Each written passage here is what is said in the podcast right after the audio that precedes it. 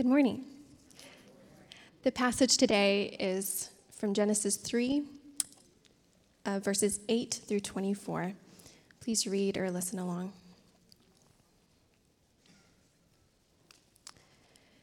And they heard the sound of the Lord God walking in the garden in the cool of the day. And the man and his wife hid themselves from the presence of the Lord God among the trees in the garden. But the Lord God called to the man and said to him, Where are you? And he said, I heard the sound of you in the garden, and I was afraid because I was naked and I hid myself. He said, Who told you that you were naked? Have you eaten of the tree of which I commanded you not to eat? The man said, Well, the woman whom you gave to me to be with me, she gave me the fruit of the tree, and I ate. Then the Lord God said to the woman, What is this that you have done? The woman said, Well, the serpent deceived me, and I ate. The Lord God said to the serpent, Because you have done this, cursed are you above all livestock and above all beasts of the field. On your belly you shall go, and dust you shall eat all the days of your life. I will put enmity between you and the woman, and between your offspring and her offspring. He shall bruise your head, and you shall bruise his heel. To the woman he said, I will surely multiply your pain in childbearing. In pain you shall bring forth children. Your desire shall be for your husband and he shall rule over you. And to Adam he said, Because you have listened to the voice of your wife, and have eaten of the tree of which I commanded you, you shall not eat of it. Cursed is the ground because of you. In pain you shall eat of it all the days of your life. Thorns and thistles it shall bring forth for you, and you shall eat the plants of the field. By the sweat of your face you shall eat bread, till you return to the ground for out of it you were taken. For you are dust, and to dust you shall return. The man called his wife's name Eve, because she was the mother of all living. And the Lord God made for Adam and for his wife garments of skins and clothed them. Then the Lord God said, Behold, the man has become like one of us in knowing good and evil. Now let us let lest he reach out his hand and take also of the tree of life and eat and live forever. Therefore, the Lord God sent him out from the Garden of Eden to work the ground from which he was taken. He drove out the man, and at the east of the Garden of Eden, he placed the cherubim and a flaming sword that turned every way to guard the way to the tree of life. This is the word of God. Heavenly Father, there is quite a lot in here.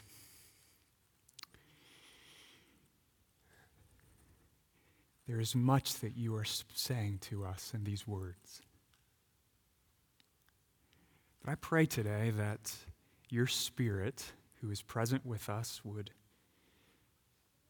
help us to see one thing that we really needed to see today. And in response, you would help us to obey in at least one way. Lord, deliver us. Guard this church from ever being a place where we gather to have our minds grown, to learn something new. Father, we don't come to your word to learn something new.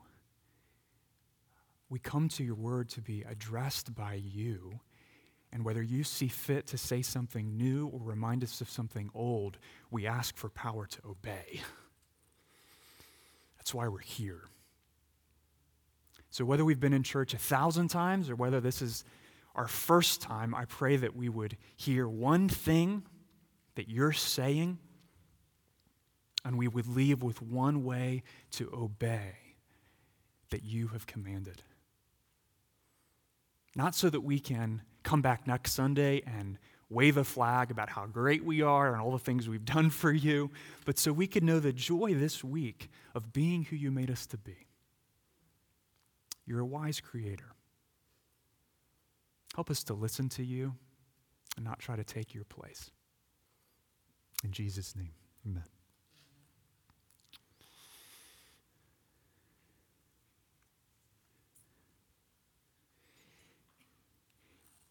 The continued presence of pain and suffering and sorrow in the world is often used as a reason to deny the existence of God. If God is real, why is there so much evil in the world? So the argument goes best case scenario, he's real, but not powerful enough to bring an end to our sorrow. Worst case scenario, he's plenty powerful, but he doesn't care enough to do anything about it. Either way, whichever form the argument takes, that the perceived problem of evil leaves many people unwilling to believe that God exists. And that if he does exist, that he's actually worthy of total allegiance. I'll, I'll be the first to admit, friends, that there are a lot, a whole lot of questions I wish the Bible answered about the problem of evil. It doesn't say everything that, that we wish it would say or that I wish it would say, but I want to remind you this morning that the fact that, that the Bible doesn't say everything we wish it would say should not stop us from paying very careful attention to everything it does say. Does that make sense? God help us if we use what it doesn't say as an excuse to not hear and obey what it does say. And what it does say about the presence of pain and suffering and sorrow and, and why it's here and what it's doing is critical if we're going to live in light of reality. What's reality? Well, the, the truth of who God is and his ways. That's where we start in knowing reality. And according to our text, Genesis 3, the presence of pain and suffering in the world, please hear this, do not threaten or call into question the existence or power or goodness of God. They don't. To the contrary, they strongly affirm the truth of all of them. I'll say that again. The continued presence of pain and sorrow and suffering in this world does not threaten or undermine the goodness of God, the wisdom of God, or the power of God. To the contrary, it confirms, it, it validates, it backs up and sustains, upholds all those things. You know, Genesis 1 reminds us, if, if you've been here for a couple weeks, you, you heard this, that, that pain and suffering are not normal. They're, they're abnormal. Why do I say that? Because the world as God originally created it wasn't a world full of pain and suffering and sorrow. That the first man and woman, they lived in paradise. They, they had a perfect relationship with God, with one another, and with all of creation. And, and the Lord gave them a simple command Genesis 1:16. You, Adam and Eve, may surely eat of every tree of the garden, but of the tree of the knowledge of good and evil you shall not eat, for in the day that you eat of it you shall surely die. Notice God's word reflects both his lavish generosity, every tree, and his absolute authority you eat of that tree, you'll die. Lavish generosity, absolute authority. All Adam and Eve needed for life, God graciously gave them in abundance, starting with the gift of His presence. All they had to do was remain in a position of obedient submission to their Creator. That's all they had to do.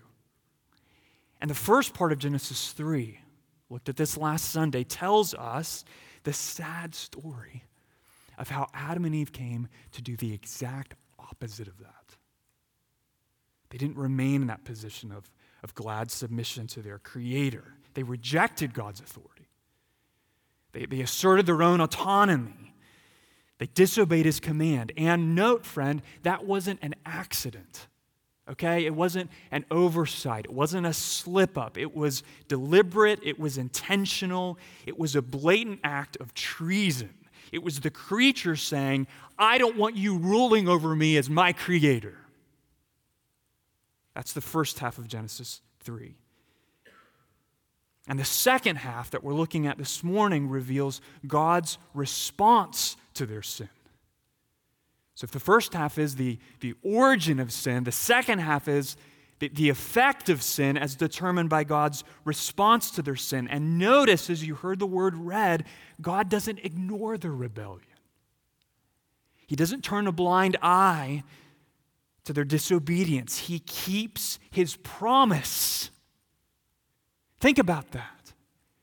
If there's any part of you that, that read these words and thought, God, why could you not have cut them some slack? You should quiet your mouth and think, do I really want God to go against his word? Because the fact that he judges them the way he does here, and we're going to look at this, reflects the fact that he's a trustworthy God, that he keeps his promises does what he says. He punished their sin. He decrees an oracle of judgment that doesn't just affect Adam and Eve, but all their descendants, all of us. And so pain and conflict and death become our lot from that point forward. And from verse 8 onward, this entire chapter, more than anything else, it bears witness to the undeniable justice of God. The justice of God. So, hear this at the outset, friend. Pain and suffering do not threaten God's existence, okay? They confirm his authority. They don't expose his weakness, they reveal his justice. They don't undermine his goodness, they lead us to salvation. Why do I say that? Well, here's the big idea. I say that because the curse of sin leaves us two things rightly humbled by the judgment of God, and absolutely dependent, completely dependent on the mercy of God. Rightly humbled, completely dependent. That, that, that is the divinely intended effect of these words. Two things humility before the justice of God, and dependence on the mercy of God. That's God's goal in giving us this word. That's, that's His goal this morning that we would walk out of this place more humbled by the justice of God and more completely dependent on the mercy of God. By the way, that's exactly what the original recipients of this book, the people of Israel, needed as they were what? Wandering around in the wilderness. Talk about experiencing pain, sorrow, suffering. That was their existence. They needed to hear these words, and so do we in our own suffering. Why? Because these words remind us, friends, that, that our pain isn't pointless. Our sorrows are not senseless. Every taste of the curse of sin is intended by God to increase our humility and strengthen our dependence. Please hear that. And I say that because, because these words, as I prayed earlier, they're, they're not just informational. Oh, that's interesting. That's why there's so many bad things in the world. They're not just informational, they're motivational. Okay, this word is designed by God to do something in your life, and it does that something. It fulfills its purpose in your life, if you're willing to let it, by directing your attention, our attention, to the character of God seen in his response to our sin. It accomplishes those two things. It, it humbles us before His justice. It leaves us completely dependent on His mercy by directing our attention to the character of God in His response to our sin. And I say that because God's response to sin has not changed. He didn't get a makeover somewhere in the middle of the Bible. The same way he responded to Adam and Eve's sin, all the way back then in the garden. is the exact same way he responds to our sin today. Nothing about who God is has changed.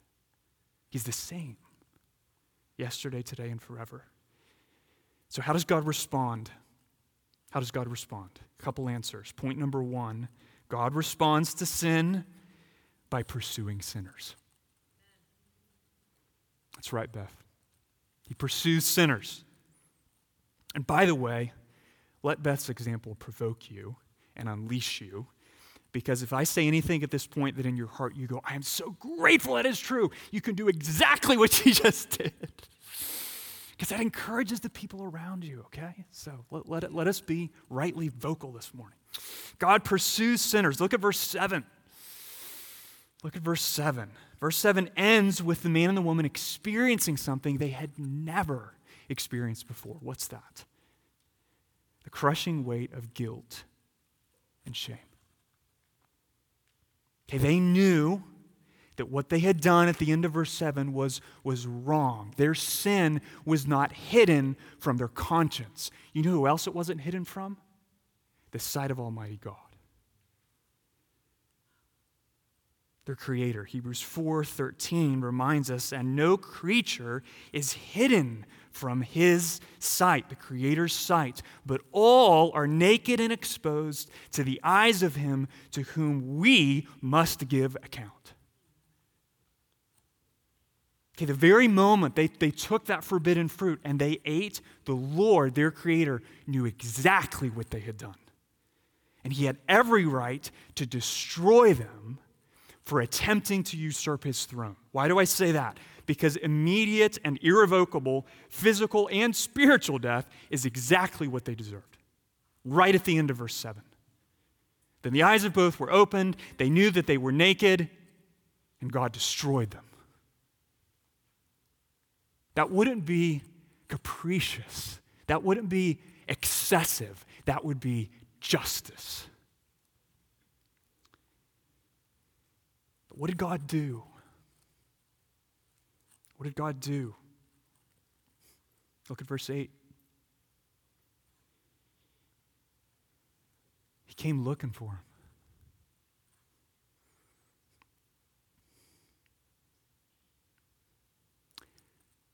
Walking in the garden in the cool of the day. Just think about that. The, the fact that they recognized the sound of the Lord God walking in the garden. They, they heard that sound and they knew what it was. What does that say? That says it was a familiar sound. You don't recognize the sound unless you've heard it before. It was a familiar sound. They were used to God's presence. After all, the, the Garden of Eden was what? It was a mountain sanctuary right? It was the temple of God, the dwelling place of God. And in that place, walking with God in the cool of the day just seems to be a very normal if I could even use that word, customary thing to do.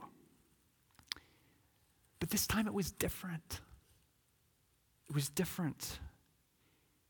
Instead of running toward God, they ran away from God. They, they fled from his presence. They hid in the trees of the garden. And, and notice there's a terrifying logic to their response. They're not crazy.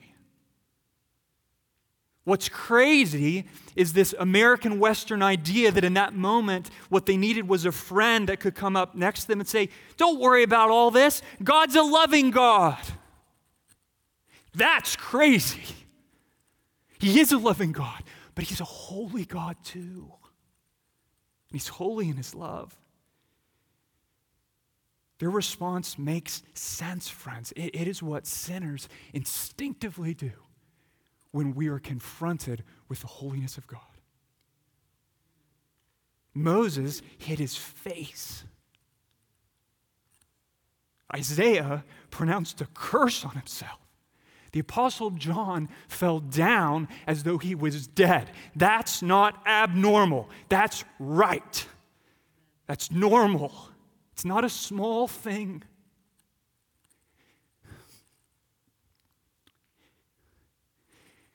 It's not a small thing to stand before your Creator guilty of sin. It's an exceedingly terrifying thing. They were shaking. And rightly so.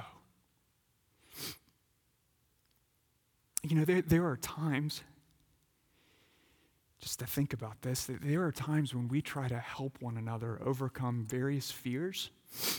Maybe you've done this by explaining why the fear doesn't make sense. You know, you think of if you have little children, you might you might tell your child, "No, listen, I listen, you don't need to be afraid. You don't need to be afraid." And, and we give all sorts of reasons why they shouldn't be afraid.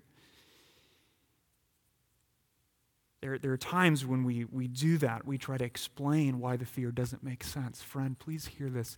In this moment, fear made absolute sense. All the sense in the world. And so I say to you, if you are cherishing sin in your heart, if you have done what is wrong, if you're living a lie, do not silence right now the, the pangs of fear in your soul as the voice of an overactive conscience. Your fear isn't a mirage. Your, your fear is real because God is real. And, and you don't need another drink.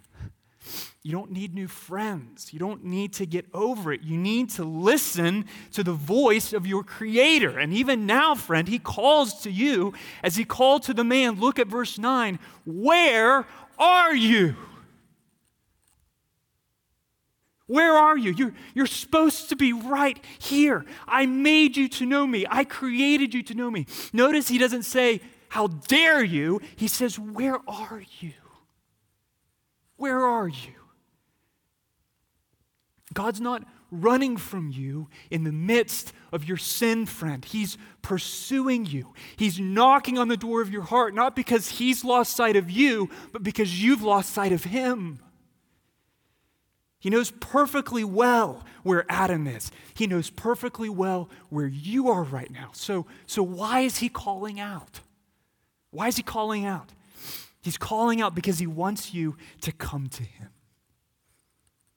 He's calling out because he wants to give you an opportunity right now to bring your sin and your shame into the light. Look at verse 10. And the man said, He could not help but speak. In response to the almighty call of God. I heard you, the sound of you in the garden, and I was afraid because I was naked and I hid myself. The Lord God said, Who told you that you were naked? Have you, have you eaten of the tree of which I commanded you not to eat? I mean, again, is God asking that because, sorry, there was a time lapse on my Garden of Eden video feed and I missed the moment? No, He knows perfectly well that Adam ate of the tree of which he was commanded not to eat. So, so why does he ask the question? Again, because he's graciously pursuing Adam. He's, he's inviting Adam to agree with God's true, right, divine assessment of who Adam really is.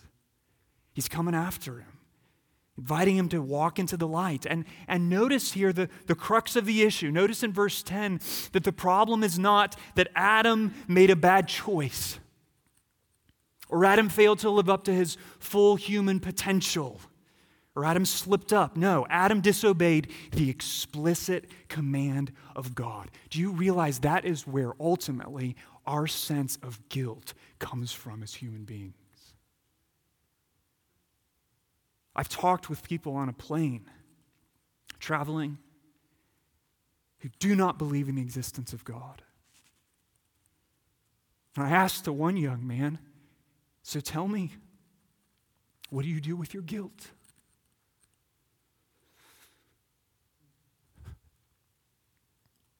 And he didn't know what to say. He acknowledged he had significant guilt. He didn't know what to say.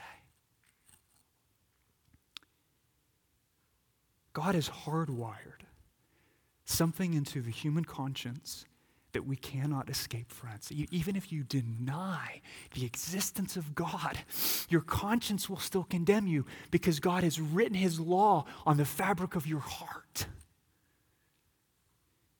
But instead of humbly confessing his sin, what did the man do? What's he do? Look at verse 12. He shifts the blame. That's not my fault. It's that daggone woman's fault. And in case you forgot God, you're the one that gave her to me, so check it out. It's your fault. Now, we can laugh about that, but we laugh because we relate. Right? That's why we laugh. We can relate. We get it. We, we see in his response our own temptation to acknowledge the presence of sin, but to not take personal responsibility for our sin. We're happy to say, oh, yeah, broken world, nobody's perfect. Yeah, I'm not perfect either. I mean, a little more than you, but nobody's perfect. But personal responsibility, mm, I'm not sure I want to go there. Adam, Adam blamed other people blamed God, everyone but himself. And, and the woman was really no better. Look at verse 13. Then the Lord God said to the woman, What is this that you have done? And the woman said, The serpent deceived me, and I ate. So the man blames the world, the woman blames the devil, and nobody takes responsibility for their sinful flesh. That's what's going on. Now, there's truth in the responses. Does the world pull us into sin against the Lord? Absolutely. Does the devil tempt us to rebel against the Lord? Absolutely. But listen, friends, our temptations would never lay hold, take root, and become and birth sin in our hearts absent something wrong in us too. Our sinful flesh. Everyone says, we all like to say, it's somebody else's fault. And we've been doing that for a long, long, long time. And so, right now, my, my plea to you is very simple. If, if you are experiencing the conviction of the Holy Spirit about an area of sin in your life and you feel like God will not leave you alone, well, take heart, friend. Take heart. God is being merciful to you. He's pursuing you. He's calling you. He, he's inviting you even now to be honest about the depth of your sin. The, the biggest issue on the table in your life is not what other people are making you do or the devil is making you do. The biggest issue on the table in your life, as far as God is concerned and truth is concerned, is what you are choosing to do. That's the big issue. And if you've chosen to disobey the word of your Creator, then there's a very good reason you feel guilty right now. It's real. And so the Lord's command to you is simple stop running. Stop running. Stop hiding. Confess your sin. Repent of your sin. God, God is coming after you. God won't let that voice in your conscience shut up because He loves you too much. He's pursuing you. He knows what you've done. He always has. And He's inviting you, as He invited the first man and woman, to agree with His assessment of you. Do you realize that's all we're doing when we're confessing our sin? We're agreeing with what God has already said about us and already knows to be true. And that's not just something that we do at the beginning of the Christian life. Please don't sit there listening to me saying, you know what, confess my sin at that one point. We are good to go. What does 1 John 1 8 say to you? If we say, you say, we have no sin, we deceive ourselves. And the truth is not right now in us. John was writing that to Christians. And, and so that's why we take time in every Sunday service, like we did today, to confess our sins to the Lord. Okay? It's, it's not about wallowing in our guilt, it's about walking in the light. It's about agreeing with what God already says about us, his assessment of our thoughts and, and words and deeds. That's what Adam and Eve needed to do and hesitated to do, were reluctant to do. May it not be said of us, friends. We serve a God who is faithful to pursue sinners. He doesn't run from us, He comes after us in our sin. And that is an incredible expression of His mercy. God pursues sinners. Here's the second way He responds God judges sinners. God judges sinners. He, he pursues sinners and He judges them. Look at verse 14. Starting in that verse and going all the way through verse 19, the Lord decrees three different oracles of judgment. And note his, his pursuit uh, begins with the man. Why? Because he has a unique leadership responsibility. As we saw several weeks ago, that leaves him ultimately accountable for the whole situation. But his word of judgment begins with a serpent. With a serpent, he punishes him in his role as a creature by condemning him to crawl in the dust and eat the dust. Now, please don't get hung up on does that mean the serpent had legs before this moment? That's not the point of the passage. The point is that this is a symbol, crawling in the dust, eating the dust, of absolute humiliation and defeat. That's the symbol. It's why King Solomon in Psalm 72 9 prays that his enemies would lick the dust. Okay, the Lord is condemning the serpent to utter humility, humiliation, and defeat. And the Lord disrupts this unholy alliance between the serpent and the woman by, by placing enmity between them. In verse 15, specifically between the serpent's offspring and the woman's offspring, he shall bruise your head, the Lord says to the serpent, and you shall bruise his heel. Now, read in light of the entire Bible, we know that God is not speaking here merely of the fact that people hate snakes and snakes try to bite people. Okay, there's a lot more than that going on here, all right? God's describing a spiritual reality, a cosmic conflict that, that's sustained throughout the entire Bible and continues today. So, so hear this what is this conflict, okay? What's verse 15 about? Here's what God's saying The presence of sin in creation immediately divides all the children of man from that point forward into two categories, and only two. There is no hybrid. Listen, either you are the spiritual offspring of the serpent in the sense that you are following the devil in his rebellion against the Lord, or you are the spiritual offspring of the woman in the sense that you are opposed to the devil and submitted to the purposes of God. Two categories. That, that, that's the beginning. Verse 15 is the beginning on earth of the conflict between good and evil. The very beginning.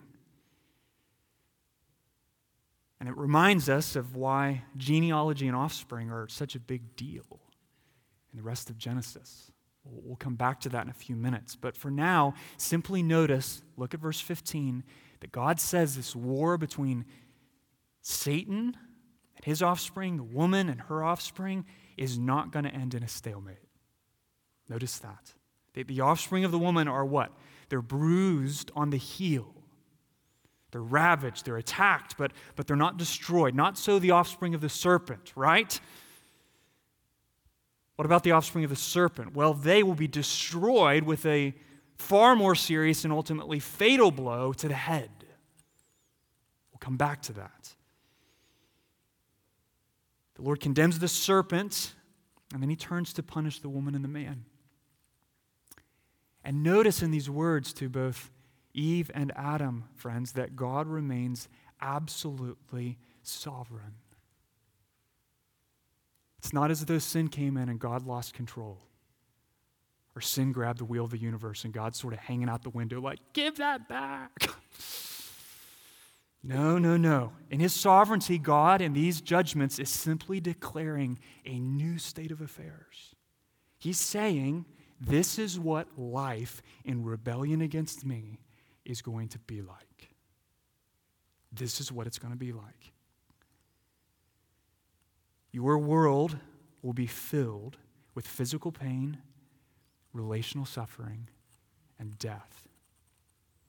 And this new spiritual war between good and evil on earth is going to play out in a particularly painful way in our unique roles as men and women. So, the Lord, what? He speaks first to the woman, focusing on her experience as a wife and a mom.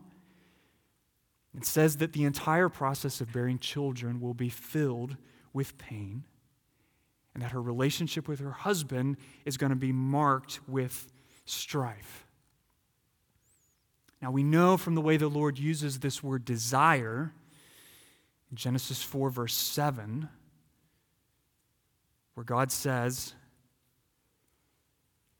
speaking to Cain, sin is crouching at your door, Cain. Its desire is for you. That that's not a holy desire. This verse 16 desire for her husband or against her husband is not a good thing, it's a, a wicked thing. In other words, instead of obediently fulfilling her role as an intelligent helper, the woman will struggle with usurping and resisting her husband's leadership.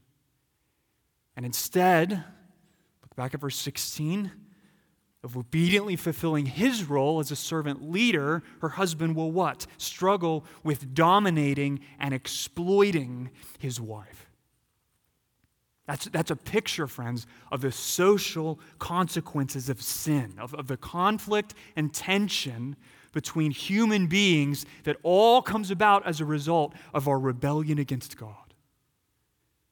God is saying, guys, it's no longer not only not well in your relationship with me. As a result of that, none of your other relationships are going to be right.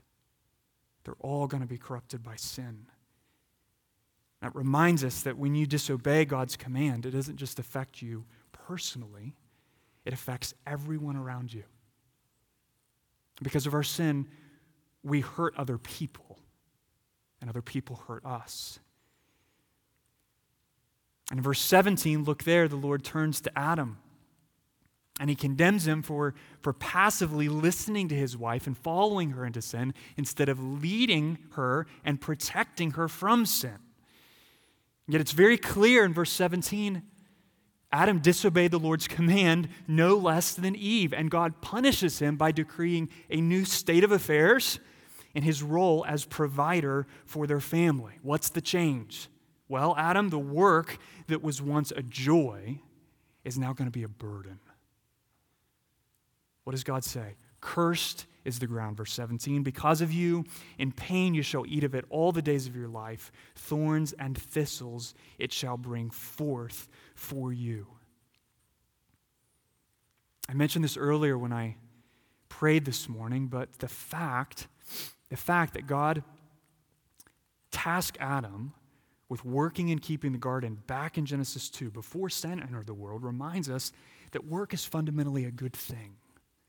It's a God thing. But, but on this side of the fall, once sin came into the world, it's changed. It's been corrupted. There, there's a futility in our labor, if you would, a difficulty that, that makes our work as men and women alike painful and wearisome. I think all of us could agree with that on one level. We, we know the ground still yields fruit, work is still good, God still uses it to provide for us, but it comes at a great cost. Look at verse 19. By the sweat of your face you shall eat bread till you return to the ground, for out of it you were taken, for you are dust, and to dust you shall return. What did Adam and Eve think would happen by striking out on their own? What they think? They thought they could become like God. What actually happened? They became like dust. You know what that tells us? That tells us, friends, that sin will never exalt you. Never. Sin will always humble you. It will never exalt you. And God replaces the, the delightful prospect of eternal life with a devastating promise of eternal death. But notice it wasn't just physical death as a result of their bodies aging and dying, it was a spiritual death as a result of being separated from God Himself. Why do, why do I say that? I say that because the most excruciating consequence of sin in this entire chapter doesn't surface until the very end of the chapter, where in verse 24, the Lord drives the man and the woman out of the garden. Get out, guys. Get out. You can't stay in my place anymore. You can't live in my presence anymore. Why not? Why not? Because the joy of eternal life, symbolized in verse 22 by, by access to this tree of life, the joy of that life, that is the exclusive reward of righteousness before the sight of God. Only the righteous can receive the joy of eternal life with God. Why? Because God is a God of justice. That the very thoughts, the very thought of unrighteous and sinful men attaining eternal life is abhorrent to the Lord. Psalm 45, verse 6 Your throne, O God, is forever and ever. The scepter of your kingdom, what's true about your kingdom, is a scepter of uprightness. What's that mean? You have loved righteousness and hated wickedness. As the prophet Habakkuk says, God, God is of such pure eyes that he cannot even look on evil, and so he must send sinful men out of the garden. And from that point forward, friend, our entire existence to this very day takes place east of Eden. It's where we live, separated from God, verse 24 by the cherubim and a flaming sword that turned every way to guard the way to the tree of life. Remember the point God doesn't just pursue sinners, He judges sinners. And here's where the application comes the judgment of God is intended to sober us. It's intended to sober us, friends. It, it explains why there's so much pain and suffering in the world. Because, because things like sickness and starvation and infertility and abuse and divorce and conflict and, and a thousand other ways that we experience and taste the curse of sin, those consequences are designed by God to get our attention. They're, like a, a, a blinding, flashing strobe light that says, something's not right. Something's not right. Something's gone wrong. Every taste of the curse of sin in you and around you is designed to do that. It confronts us with the reality that something's terribly wrong. And that something, according to Genesis 3, is not that we're uneducated or that we need to follow the golden rule a little better. The problem is that we are alienated from God. We're separated from God. And as a result of that, everything goes wrong in our world. I, I love how C.S. Lewis once said, famously so pain insists upon being attended to. Flashing light. God whispers to us in our pleasures, He speaks in our conscience, but He shouts in our pain. It's His megaphone to rouse a deaf world. If you see pain and suffering in that light, friend, there's nothing unloving or uncaring about the continued presence of pain and suffering in the world. It is a severe mercy. It's severe, but it's a mercy nonetheless because it humbles us in our sin and it, and it brings us to a point where we recognize our need for a Savior, our, our complete dependence on God to make right what sin has made wrong. That's a severe mercy. And so Genesis 3 reminds us that the Lord reveals his righteousness through mighty acts of judgment, but doesn't stop there. He also reveals his righteousness through mighty acts of redemption. So God, what? He pursues sinners, he judges sinners, but he also redeems sinners. Amen. He redeems sinners. Okay? So, where, where's this going on? Because this seems like a really dark chapter. Where do we see redemption in here? Well, well, on every level, let's be honest, hope grows dim in Genesis 3. Quite dim. So, so every area of life physical, relational, emotional, spiritual it's all corrupted by the curse of sin. But there are several signs in this chapter that hope is not all lost. E- even in judgment here, we see mercy. Now, it's only a faint spark, it's only a flickering wick. But over the course of the entire rest of the Bible, you know what happens? God fans these sparks into a tremendous flame of deliverance. Where do we see that? Well, look at verse 20. We're told rather abruptly here, verse 20, that Adam called his wife's name Eve because she was the mother of all living. Well, in Hebrew, the word for Eve and the word for living sound very similar. Now, why is that important beyond a geek out moment for the preacher? Here's why, okay? It seems as though Adam believed God's word.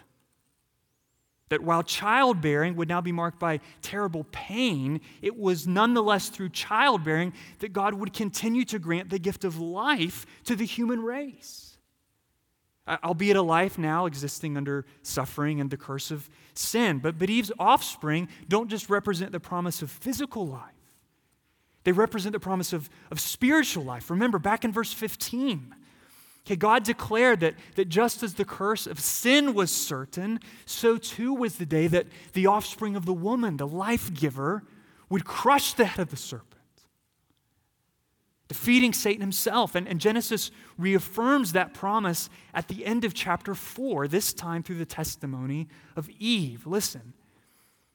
And Adam knew his wife again, and she bore a son and called his name Seth, offspring. For she said, God has appointed for me, Seth means God has appointed, for me another offspring instead of Abel, for Cain killed him. To Seth also was a son was born, and he called his name Enosh. At that time, people began to call upon the name of the Lord. You know what line the entire rest of the book of Genesis focuses on? It's Seth's line. It's Seth's line. Sustaining this, this expectation that it's through Seth's line that God's going to make right all that sin destroyed. So, so Genesis 5 traces the family line of Seth to a man named Noah. Genesis 11 traces the family line of Noah to a man named Abram.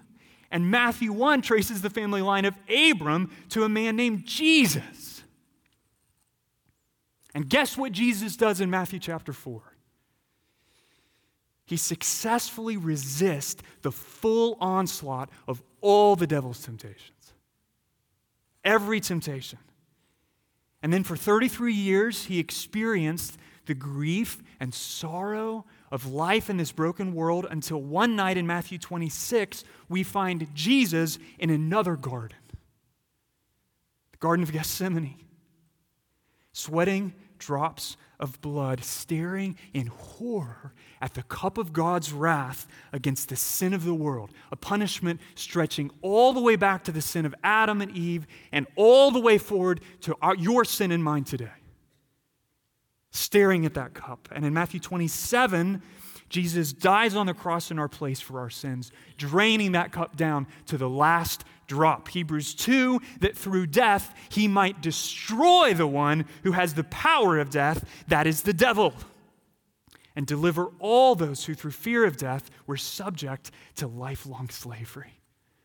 For surely it is not angels that he helps, but he helps the offspring of Abraham. Friends, in Jesus, his life, death, and resurrection, God crushed that serpent. He crushed Satan. He removed the guilt of sin and he destroyed the power of sin for, for all who would cry out to Jesus for salvation. And he accomplished once and for all exactly what he promised to do back in Genesis 3, verse 21. Look there, where he made for Adam and for his wife male and female, all mankind, garments of skins, and clothed them. That's a, that's a symbol. That's a powerful symbol, a pledge of God's commitment to cover the shame of their sin. I mean, Adam and Eve tried to do that, right? They, they sewed fig leaves together and tried to cover the shame of their sin, but, but they couldn't do that. That was futile. God intervened, and God made them the clothing that they needed. Even in his judgments, he promised mercy. But please hear this, friend. What God accomplished through Jesus Christ was not just covering the sin and the shame of all who would trust in him, God completely removed the sin and shame of all who would trust in him. He didn't just hide it, He didn't just take it up and put it in a drawer with your name on it in case of future access necessary. He removed it. Romans 5, verse 15. But the free gift is not like the trespass. For if many died through one man's trespass, much more have the grace of God and the free gift by the grace of that one man, Jesus Christ, abounded for many. And the free gift is not like the result of that one man's sin, for the judgment following one trespass brought condemnation, but the free gift following many trespasses brought justification. For if because of one man's trespass death reigned through that one man, much more will those who receive the abundance of grace and the free gift of righteousness reign in life through the one man, Jesus Christ. That's the gospel. That's the story of the serpent crusher. God pursues sinners, God judges sinners, and God redeems sinners. And I love the fact that that story, both the humility and the promise of Genesis 3, is so well captured by one of my favorite Christmas songs that I was very tempted to sing this morning, except for the fact that prior to preaching, I thought you might think I had lost my mind. What's this song?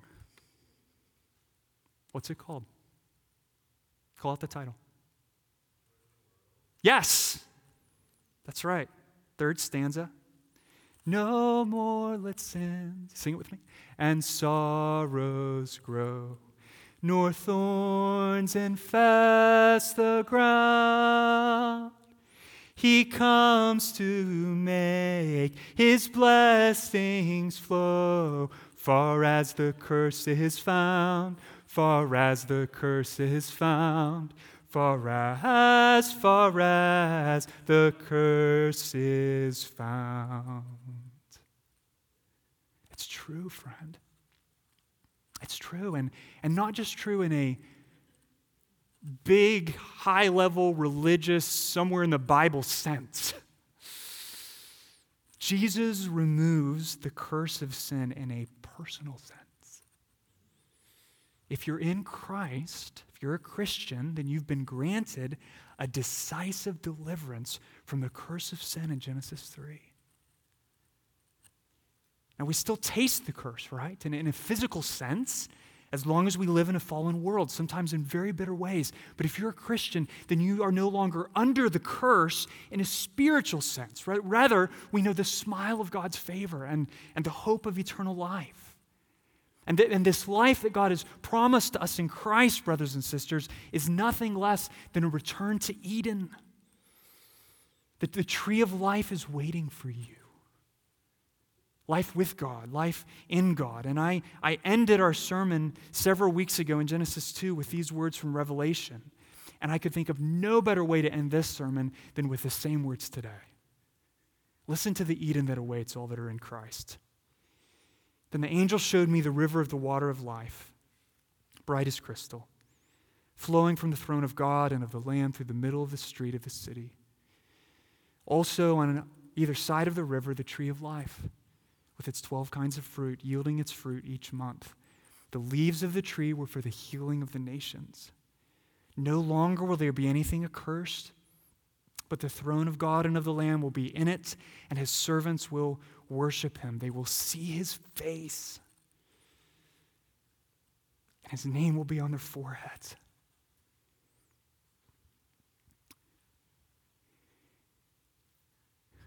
When Jesus Christ died, what happened to the veil embroidered with cherubim that separated the people of God from the presence of God in the temple?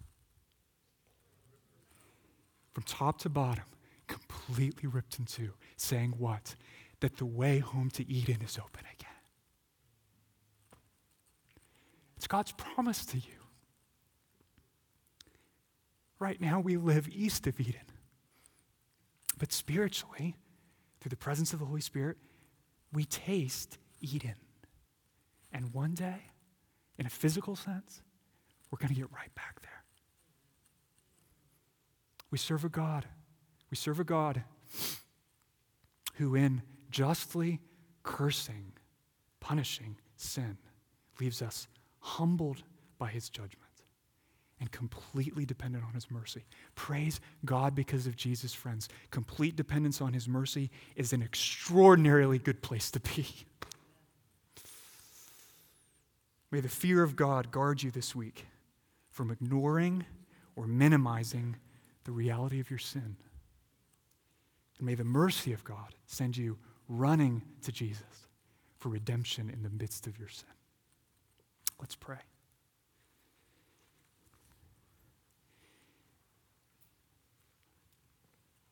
Lord, I thank you that though this story starts with such darkness, that you've made a way through Christ to bring us home.